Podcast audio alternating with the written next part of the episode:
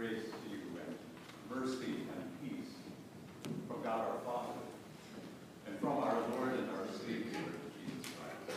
The word of God that we consider together today is what the Bible tells us about King Jehoshaphat, especially in chapter 20, but I'm also going to share with you a few things about him from the preceding chapters. Keep your eyes on the goal. Keep your eyes on the ball. Keep your eyes on the road. Often it's not only just good advice, it's vitally important to be looking in the right direction.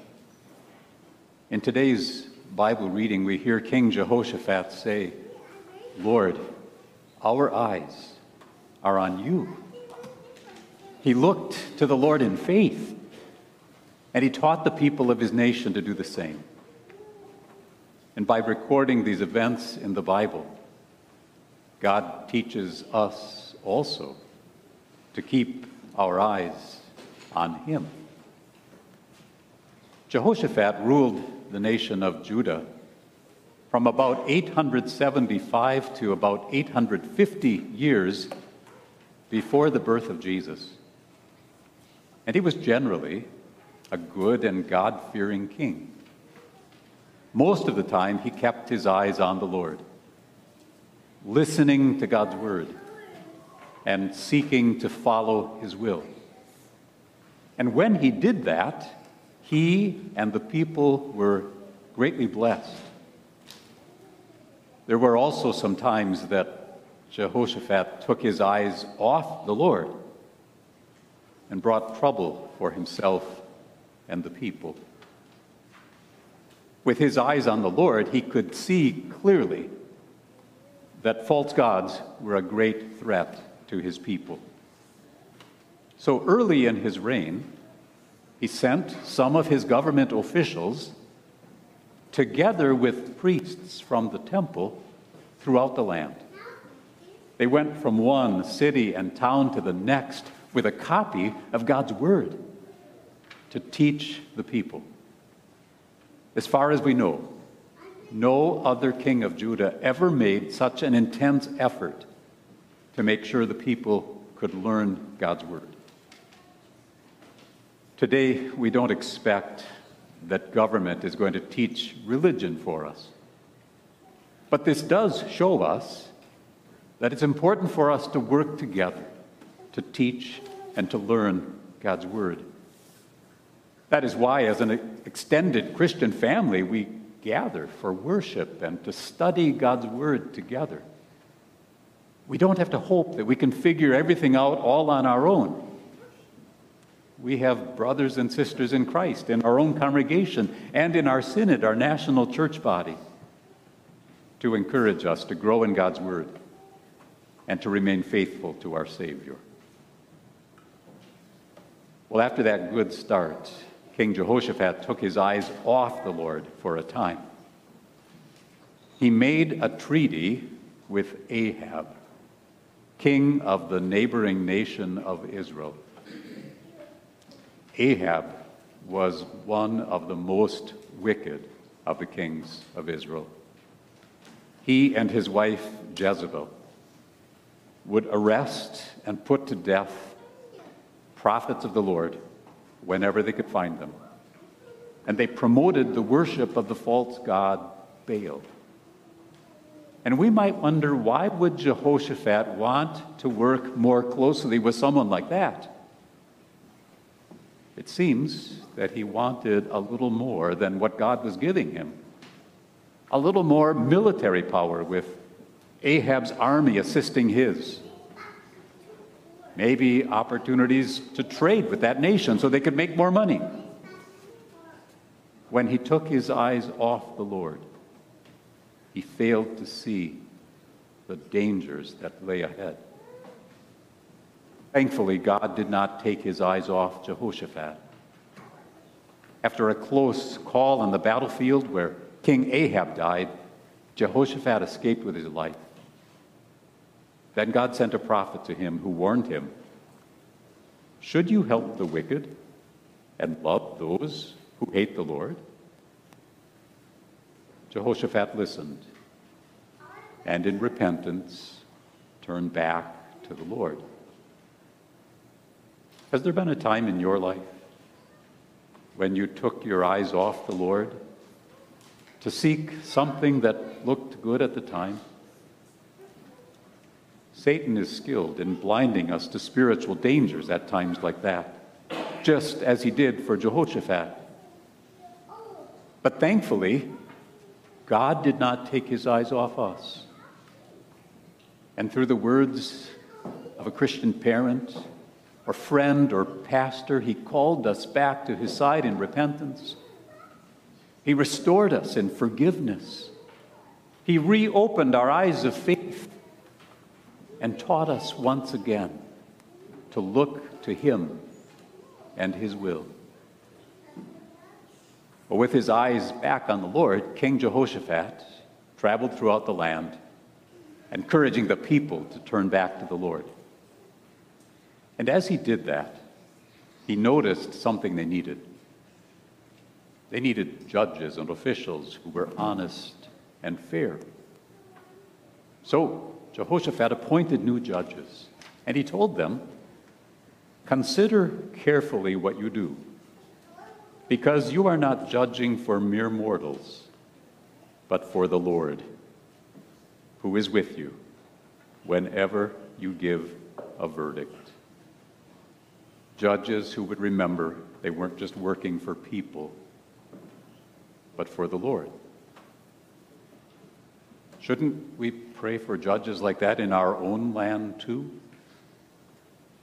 Pray for judges who seek not the agenda of one political party or the other, but who listen to the voice of conscience, the voice of God that tells us that He has created us and that we are responsible to Him to protect others and to treat them fairly. And with our eyes on the Lord, we will strive to be fair and forgiving and helpful with any judgments that we make about the actions of others.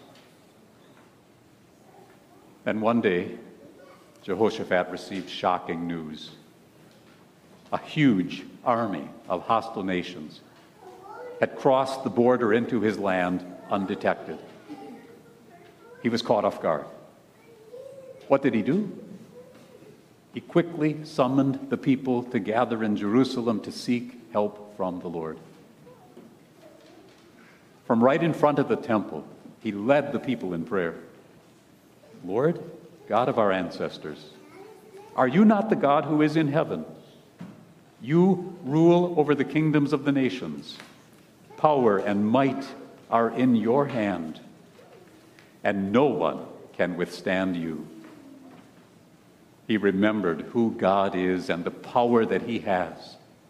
And that God had invited them in undeserved love to come to Him in prayer always. And then He admitted their great need. He said, We have no power to face this vast army that is attacking us. We do not know what to do, but our eyes are on you. We do not know what to do, but our eyes are on you. He knew that God alone controls the future. And so, with his eyes on the Lord, he prayed for God's will to be done. God quickly answered Jehoshaphat's prayer through the prophet Jahaziel. He said, This is what the Lord says to you. Do not be afraid or discouraged because of this vast army. For the battle is not yours, but God's. Aren't those good words for us to remember too? The battle is not yours, but God's. You will not have to fight this battle. Stand firm and see the deliverance the Lord will give you.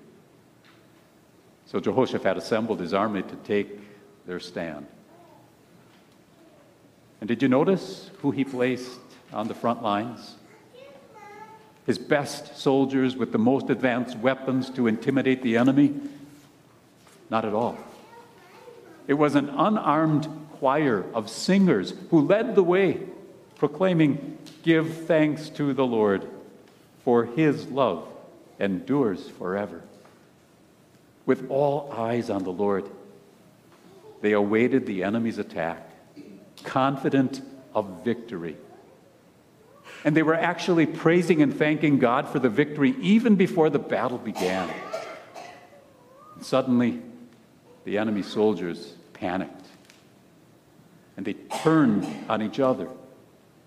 And by the time Jehoshaphat's army drew near, all they saw were soldiers lying lifeless on the battlefield. The only thing for them to do was to collect the plunder. And then did you notice what they did? They kept their eyes on the Lord. They returned to Jerusalem and went right to the temple and praised God for the victory that he had won for them.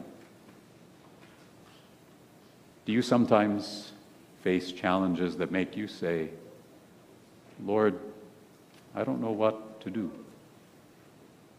You wish you had more strength or more ability or more certainty to face the challenge. What should we do at times like that? The same thing that we should do at all times keep our eyes on the Lord. God uses those times to lead us to the strength that we need, not our own but the strength of our God who created us and desires to bless us eternally. How can we know that? Because the battle is not ours, but God's. And He has won. Our Savior became truly human to face the temptations of Satan. And He won that battle every time. Remember that. When the devil tempts you to give up, or when he tells you that you don't always need to keep your eyes on the Lord. Our God has won the battle to pay for sin and to give us the righteousness that we need. As our Savior suffered and died upon the cross, He paid the full price for our sins' wages. Stand with Him now in faith. His holiness covers you. And the victory over sin and guilt is yours. Your God declares you not guilty. He sees you holy and blameless in His sight. So keep your eyes on the Lord. He has won the victory over death by rising from death and living forever. He gives you life that will never end. The gift of God is eternal life in Christ Jesus our Lord. Remember that. When the time comes for you to take your final breath, keep your eyes on the Lord. The battle is not yours, but God's. And He has won. Stand with Him in faith and with eyes on the Lord, see the deliverance that He will give you. So, how exactly do we keep our eyes on the Lord? We see Him in His holy word. There, He assures us of His mercy. In His word, He forgives our sins. There, He promises that nothing in creation can separate us from his love. The devil is always tempting us to look away from the Lord, to look in other directions to find peace and joy and security. Has it been a while since your eyes looked at open pages of Scripture? Today is always the day for us to keep our eyes on the Lord. This is why God, who knows what we need, calls us to read His Word often and to gather in his house each week to keep our eyes on him, on his love that leads us to live for him, on his truth that equips us and strengthens us to serve in righteousness. In this way, he equips us for the struggles that Satan always brings our way every day. Remember, the battle is not yours, but God's. And He has won. Let that give you confidence to station right on the front lines of any challenge you face these words Give thanks to the Lord, for His love endures forever. What are some challenges that can make you feel like Jehoshaphat when he saw that vast army? Is it news from the doctor or concerns for a loved one? Is it uncertainties of what the future may hold or sadness over a loved one's death? Is it strength that you need? to overcome a stubborn sin, or courage to live boldly to God's glory? Where will you find assurance and strength? Along with Jehoshaphat, you know where to look. Continue to pray. Lord, our eyes are on you. Amen.